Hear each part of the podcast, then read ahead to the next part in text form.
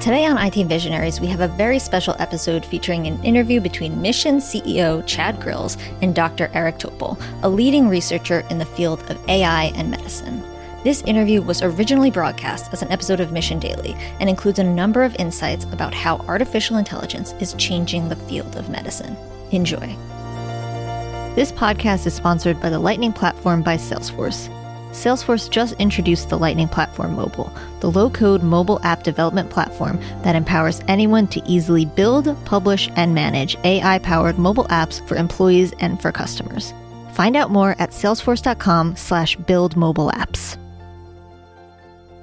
Hey everyone, good morning. Welcome back to Mission Daily. Today's guest is an expert in medicine, machine learning, and so much more, Dr. Eric Topol. Thank you for joining us. Chad, great to be with you. So, the first thing that jumped out at me from your new book, Deep Medicine, was your story about a knee replacement. And the reason why I connected with this story was uh, so I'm a veteran. I was in the military for six years. And when I was transitioning out and when I would get back from deployments, I would go through this same dance with the doctors who evaluate each soldier after a deployment and when they're out processing. And this same dance was, Would you like pills? And every single time. Say, no, no, I don't have a history of depression. Uh, I'm good to go. I'm healthy. I'm happy. I'm excited. I'm ready to leave the military.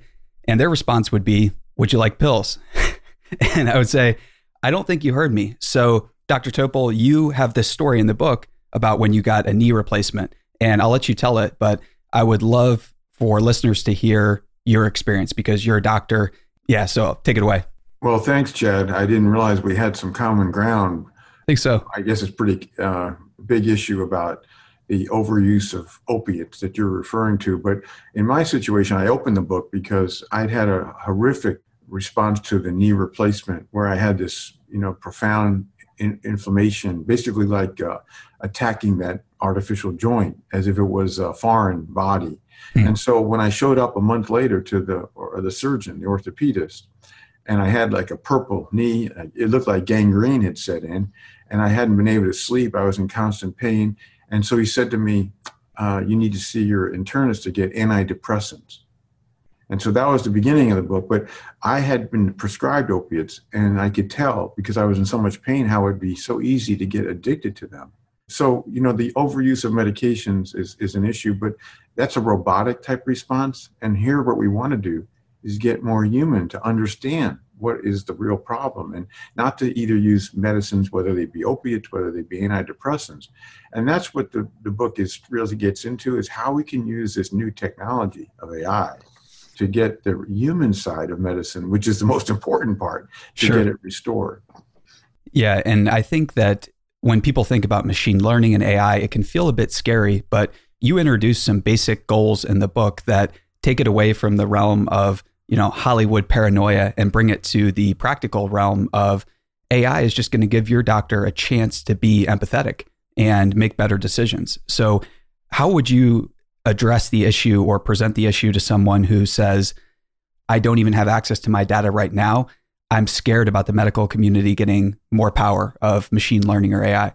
Yeah, well, I think the biggest part is for the individual to take much more charge. So that is about having one's data, all of the data. So it's not just what might be in your record, but also your sensor data that you be using that are going to get more medicalized over time. Sure. Your genomic data, if you have that, or your microbiome data, all these different sources of data. And uh, those inputs with the right deep learning algorithms are going to be your coach.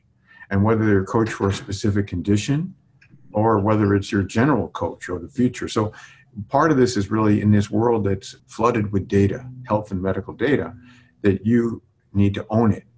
And that's where we're headed. It's inevitable. It's already occurring in other countries around the world, hopefully someday here. Yeah. And you mentioned in the book that I didn't know that it was possible to sequence someone's genome in only 19.5 hours. So 19 and a half hours, you can have your genome sequenced. That's really exciting because I feel like not many people know that that's a possibility now. Are there any other stats like that that you, when you tell people, they're basically just amazed? They had no idea that the science was this advanced?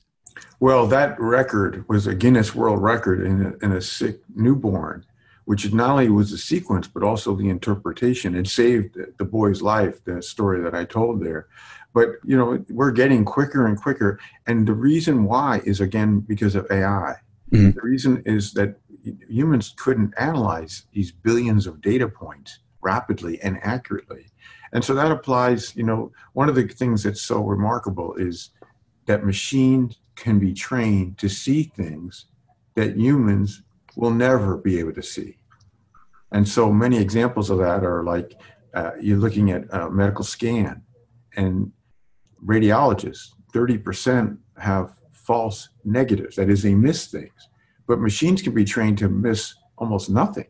Right. Uh, when you have a colonoscopy, you've probably never had one. You're too young for that stuff. Th- thankfully, not. I'm trying to punt as uh, it's not yeah, as my favorite procedure, you know. But sure, when you go through that, the chance of missing polyps, small polyps, is really high. But now with machine vision, it's almost unheard of. It will be unheard of. So these things about accuracy and speed, and then lowering costs and outsourcing to machines so that we can get back to the human side of medicine. And maybe we could go as far as to say we can start exploring the human side because this is uh, it's like the, it's been the great dream of medicine that has been propelling it forward for the last 2000 years is that one day we're going to have time to be empathetic and treat each individual as an individual instead of this weird scenario we have going on now where doctors have to see i don't know how many people a day on average? Uh, does a generalist have to oh, see? often 20 or it could even yeah. be up to 30 it's, it's actually ridiculous seven minutes a visit is the average in the united states and so that has to get we, the gift of time that can be right.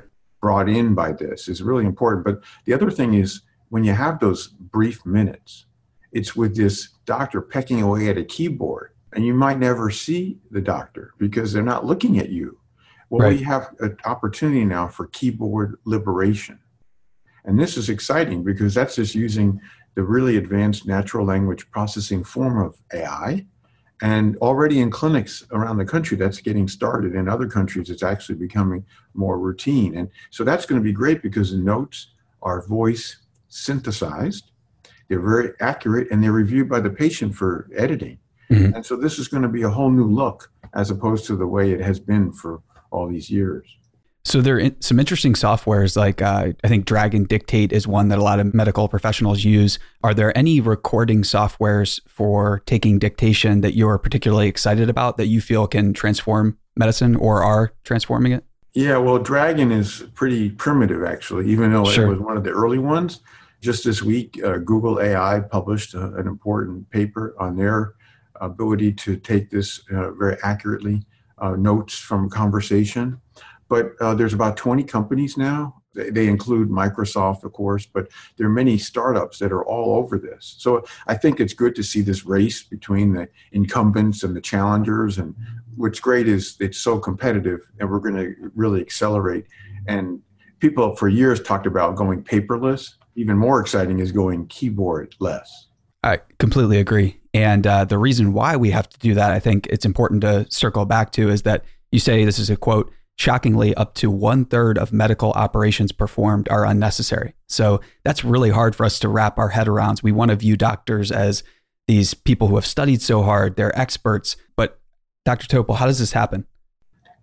Yeah, well, this is a part of that shallow medicine that exists today.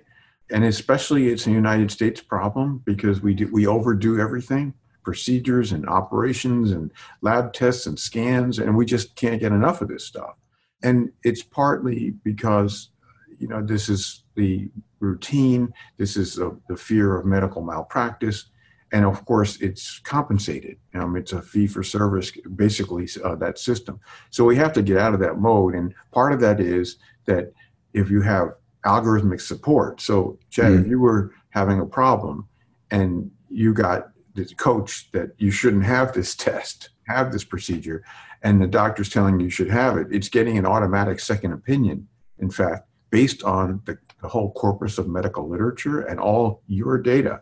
So this can really be a whole better way to have a checkpoint on whether something's necessary. Uh, it's part of that that patient empowerment story. Sure. And so I don't know if this question is a bit controversial, so feel free to you don't have to answer it. But as a business owner, I would really love to be able to see a track record of some of our customers' past experiences working with clients. And if I imagine myself as a doctor who owns his own practice or something like that, quite honestly, what I would want, because I'm so paranoid about, you know, malpractice things and the craziness of that, I would really like to see an accurate picture of who are the people that are coming to me. And because honestly, there are some people out there that are ruining the medical tort system and the malpractice system for everybody. They're going around from doctor to doctor, suing this person, suing that person. Do you feel like doctors should have a right to see what type of uh, lawsuit activity is in a patient's past at, at a glance? Um, do you feel like this is a real issue? Because in my mind, I know just how hard business is. And I can't imagine being a doctor or a professional that has to see 20 people a day on top of having to grow my business, get funding, get financing. Um, yeah. So, any perspective on that? Uh, it's a very interesting point you're bringing up. You know, I think as far as patients, the ones that are litigious, like you're saying, are few and far between. Gotcha. But what we do know in, in medicine is what preempts more than anything, you know, getting rid of this uh, idea of a lawsuit is the relationship a strong patient doctor relationship, and I'm sure it's a case in business as well, chance of there being any type of uh, legal entanglements is almost nil. That's another reason why we need to emphasize this the, the human side of medicine because the chance of uh, complications they'll always occur and a lot of them are not necessarily the fault of a doctor or a surgeon. They just they happen and it's just part of the known uh, aspects of what we do. Sure. But when it's done without possible sense of intent or malfeasance. You know, that's I think part of this communication, this exquisite and precious bond that we've lost. We've largely lost a lot of this over the recent decades. So, how did we go about losing this? Was this something that used to be taught inside medical schools? Was uh, you know bedside manner something that was championed before and then we lost it? Or what's what's your view on how this happened? When i graduated med school 40 years ago it was the norm. I mean we had a lot of time with patients and the the bond was kind of central. And what's happened and as i trace it through in deep medicine what happened in the four decades since is that big business came in. I mean big business. So you know what used to be uh, a night in the hospital was $95 now it's $5000 of course that's not adjusted for inflation but you get the picture. Definitely. And, and, all these things like relative value units and health maintenance maintenance organizations and all these electronic health record companies. And so basically it's become a field day for enterprise at the expense of patients. So for example when the electronic health records were introduced in the 90s by companies like Epic and Cerner and many others, they were for billing. They didn't give a hoot about the patients or the doctors. So everything caved for the business aspects of medicine and it lost the patient part of it. And mm. so that with that, the squeeze for doctors to see more patients each day and each hour, more productivity. And so now we have the peak burnout and depression among doctors and nurses and clinicians. And by the way, when there's burnout, there's a doubling of errors. And it's wow. a vicious cycle because then there's more errors. And then when there's an error, a doctor gets even more burned out.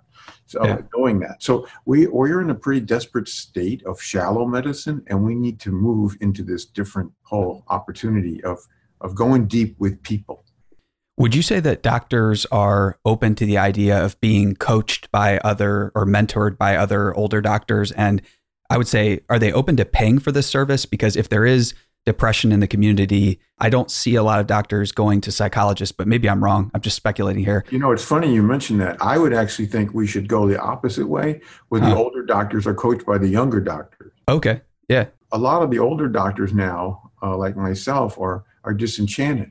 They've they've jaded by what's happened. But the younger doctors are coming in. They're you know they're more optimistic. They're digitally savvy. They right. understand that you don't have to always have a a physical presence, that you can do things remotely, telemedicine, and they respect the patient's ability to generate their own data. Sure. They respect the fact that patients should own their notes and their data. So it's kind of a flip. The younger generation, eh, that kind of the digital natives, they have an edge here But what we want to do is reinforce how important the relationship is because otherwise they'll wind up with the same kind of uh, disconnect with people, which we just can't allow. And that's one of the other things, eh, you know, in medical education. This selection for, of people for, mm. med, for being doctors, we don't need brainiacs now. We right. need people who they know how to use algorithms and machines, but much more important is going to be the interhuman uh, connection. Yeah. So get the batch of young people that are expecting tricorders and they're probably like working on them, or maybe they're advising a tricorder like company. Um, I love that idea. So you have a series, your pinned tweet on your Twitter profile has a list of all kinds of different stats and facts that I had no idea about. And the central point, if I had to pick one that you're kind of like driving home, is that right now patients don't own their data. How do you present this issue? Because for me, that was like, I thought that if I had to get it, I could probably just like call up and get my data easily. But I guess I was pretty na- pretty naive there. Yeah, well, you're getting at on Twitter, you know, there's 27 reasons why you need to own your data. Yes. And we got to get there. The point is, is not only that you paid for it and it's your body, but it could save your life. And part of my problem, going back to that knee replacement that we started with, is that my orthopedist wasn't in touch with some of my data, and mm. I wouldn't have had some of the dreadful complication uh, that I suffered. So having all your data is is almost today in the U.S. impossible because it's distributed over many different doctors and health systems, and you may have moved, and you know, it, and it's some of it's paper, some of it's electronic, and then there's this sensor data there's your genomic data if you get sequence or if you have things like 23andMe or other types of SNP chip things. And so all this data is homeless and it needs to be at your home.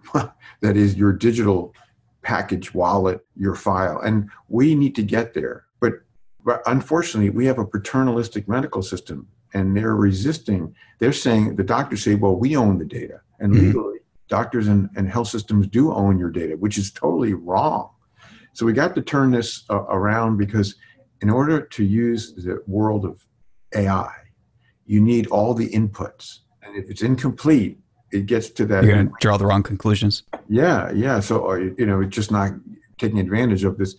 This is a remarkable era that we're moving into, which is the ability to have ingesting insatiable amounts of data to get accurate outputs and, and recommendations for you Right. But if you're just dealing with a little bit of your data, well, good luck because it's not going to be what it what it could be. What's the biggest impediment in your view of us getting to a society where patients own their own data and have easy access to it? Well, it, there's two levels that need to get fixed. One is we need governmental legislation, which says that people own their data. Uh, if you want to share it or mm-hmm. co-own it with a particular doctor, that's fine, but you are the one to make the call. And we got to stop all the, the cyber thievery, hacking, holding data from hospitals hostage, and then selling your data, which is happening left and right, and you don't mm-hmm. even know it. So there has to be legislation against all those things that you can't have your data sold without your. If you want to sell it and you want to make uh, a profit from your data, sure. okay, yeah. fine. If you want to donate it for medical research, that's your right. So that's one thing. The other thing is we need a technologic solution, and that could be a private cloud with you and your family. It could be a blockchain. It could be some kind of hybrid. In Estonia, uh, which is one country that's way advanced on this, everyone owns their data. It's in a blockchain platform, but it has to be easily accessible, searchable, usable by you, user friendly, and then just automatically, seamlessly, anytime you have a medical encounter or your sensors bringing in data, it goes right into the right place uh, into your file. It seems like until we have a market for basically the first step would be to create a market for pricing. So, eh, because if you're not able to price what this data is worth to various people, then you're never going to get the exchange that, you know, it's not never going to become easy to exchange basically. And I feel like giving people the ability to make money from their data is a step in the right direction. Is that how Estonia started, or did they just introduce this mandatory platform for everyone to use? Yeah, they they basically because it's a, a, new country and they have very savvy uh, health tech informatics. It, remarkable, actually. They just said, you know what, this is the right thing in the digital world. where d- data is eminently portable, that this is the way it, way it should be. It should mm-hmm. be every citizen's right, just as it should be ideally every citizen's right to have health care, which we are fighting in this country, unfortunately. Sure. But that also the right of owning your data. It is yours, and uh, we have to. The Estonian model wasn't related to people getting paid for their data, but now they can if they want. Uh, hmm. So I, I, think that's something that this new thing where many companies are paying for your data or giving you bitcoins or something or other.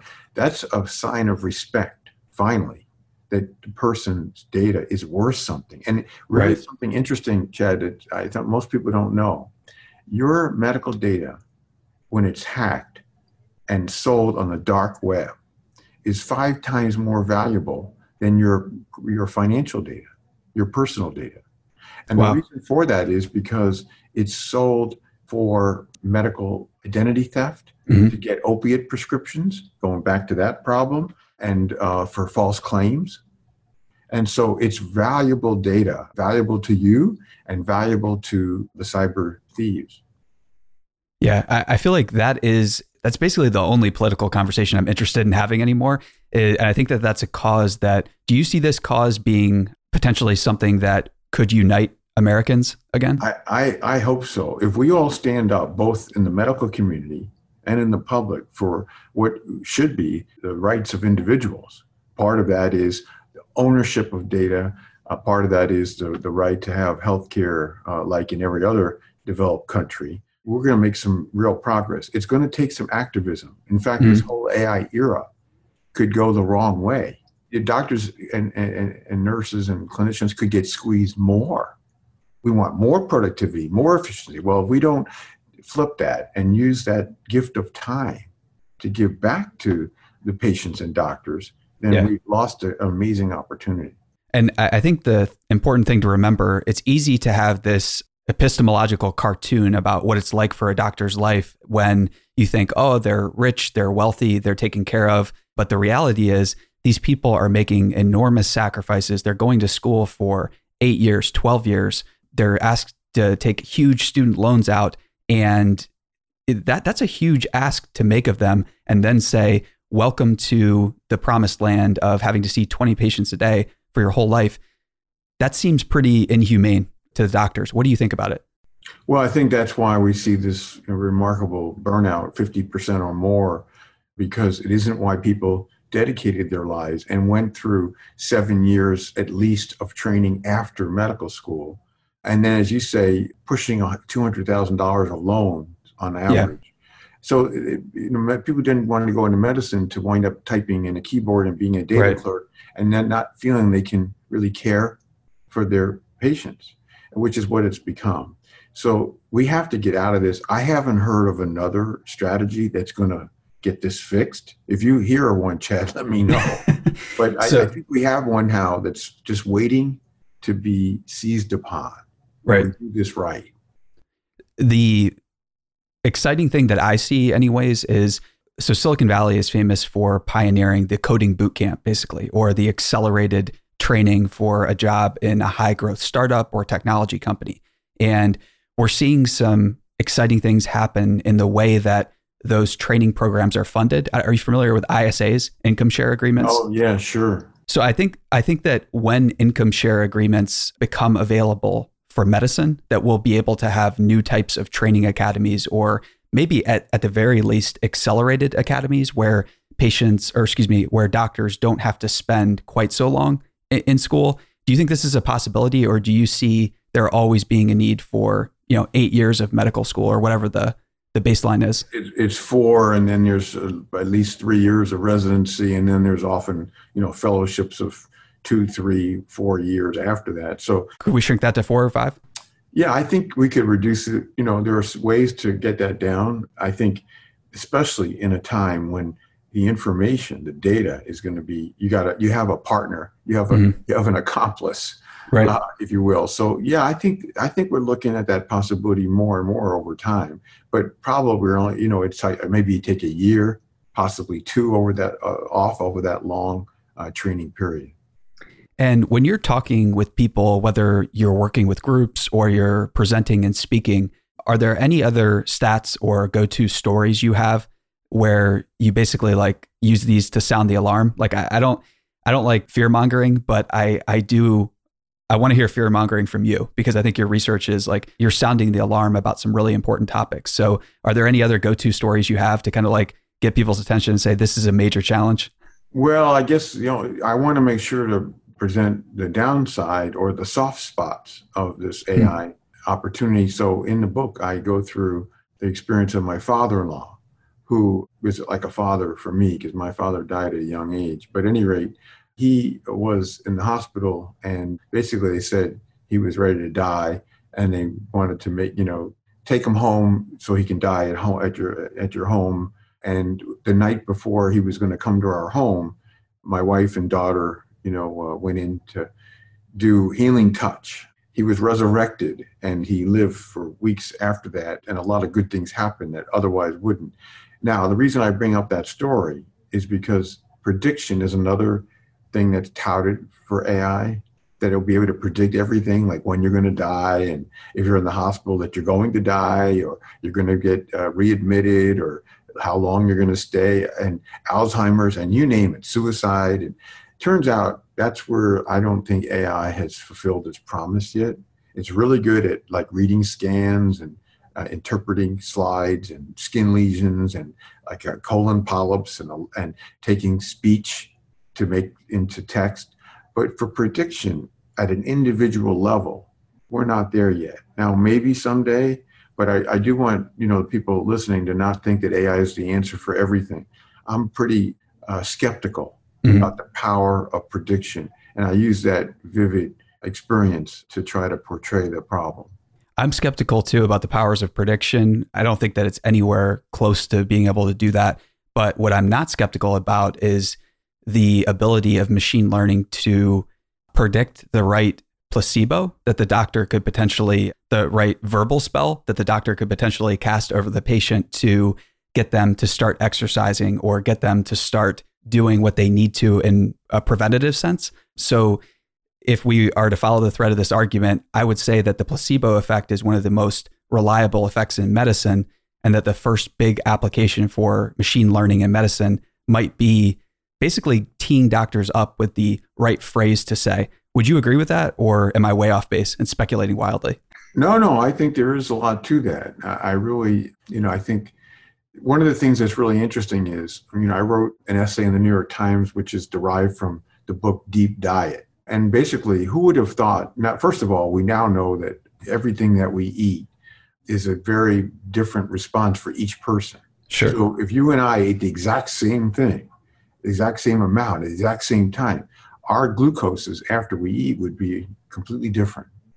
And the same would be now for triglycerides, uh, the lipid, the substance in our blood, and who knows how many other substances. So the point being is that with AI, we're learning, first of all, that that's the case. We're learning that it's not just what you eat and drink, your physical activity, your sleep, your stress, your gut microbiome, all those bacteria that in your, your gut and so many other factors that account for why we're unique. So we learned, interestingly, from AI, things like, and you, you touched on exercise, but people are joking, well, maybe we need an individualized exercise plan. But right now, we're starting to see some real progress in the individualized diet and getting an algorithm to say, for you, what would be the best things for you to eat to promote your health over your lifetime? right? Because I feel like if a doctor is able to say, okay, you're either following the protocol or you're not, that's a place where machine learning could help get a doctor and a patient. It could build the trust at a much, much faster pace than basically a couple years of like quick interactions and quick visits are not going to build up as much trust as a doctor and a patient both looking at what the results of what they've done and saying like yes you're following the protocol we prescribed or no you're not following the protocol do you feel like th- this could accelerate trust between patients and doctors? I, I think that's in, in fact, you know, when you have working together, you right. have a partner, the doctor and patient as uh, in a partnership, and the patient is now much more involved, engaged, and activated. This is, to me, the ideal model. I, I think so too, because I, I think doctors should be viewed as you know your health coach instead of the person who's you're dreading to go see because you have to you know it means another procedure because right now i think a lot of people rightly so have a negative image in their head and they've had past experiences at the doctors and hospital that have been i mean poor to say the least do you think that, that that's the average american has a lot of i mean it's, it's safe to say right that the average american has bad memories associated with medicine and hospitals is I think that's true. You know, I, I usually ask a group when I'm physically present and talking to a group, how many of you have been roughed up by your medical encounters? And almost yeah. everybody raises their hand. And when I say roughed up, it, it might not be that they had a complication, but rather they feel they weren't cared for. They didn't feel that the, the doctor they were seeing really gave a hoot about them. They were just going through the motions. And so that's what I think is so desperately missing now. And I think we can get there, but it's going to take a lot of work. This is going to call for activism like we've never seen before. But, you know, doctors are not known, the medical community, for activism. But what we did see, you know, in recent times, when the NRA went after doctors about staying in your lane, that, you know, doctors came alive. And so we've seen signs in the last few years with social media. Doctors can really stand together and hopefully we'll see that here, but it'd be even more powerful if that's a public uprising as well. Do you feel like social media is a that all people who are doctors or professionals in the medical community should they be actively engaging in social media and supporting the causes they care about? Do you think that that's like step 1 for activism? I'd love to see that. Of course, a lot of doctors will say they're just too busy, they can't handle it, and I mm-hmm. understand mm. that. But I think that does bring us together it's a great way to exchange ideas and the latest science and medical advances. But I think also for this matter, this purpose, it really is helpful because you get in touch with it's a way that people express their emotions and, and what they want to stand up for. And so it does help rally. And, you know, in this case, we may need that. So, Dr. Topol, thanks for being generous with your time here. As we get to the tail end of the interview, we'd like to do a bit of a lightning round just to see what type of uh, informational inputs you're consuming out there. So, if you're ready, let's uh, jump into it. Sure. What is the best fiction book that you've read? It could be th- last couple years. It could be uh, throughout your whole life. Oh gosh, uh, I don't read too much fiction, but Gary Shteyngart book. I'm trying to remember the name of it was phenomenal. That was when I read last year. I think it was the only fiction book I read last year. But yeah, I really recommend him. He's a phenomenal author. And in your book, Deep Medicine, I noticed some quotes by Aldous Huxley, and you also had Soren Kierkegaard. I don't know if I'm butchering his name in there. What and who are your intellectual heroes, if if you have any? Oh, I've got plenty. You know, in the AI space, people like Geoffrey Hinton and you know so many others that have been the pioneers. In fact, they won today the uh, the Turing Prize, which is the number one most esteemed prize in, in computer science for deep learning. Yeah, for intellectually, gosh, I could go on and on on this. Just, what, what, about three, maybe three intellectual heroes and why? Well, you know, the fellow who wrote the foreword for the book, Abraham Verghese, he's a hero of mine because he's the ultimate medical humanist. Okay. he stands up for the human side of medicine. I think that's missed so much.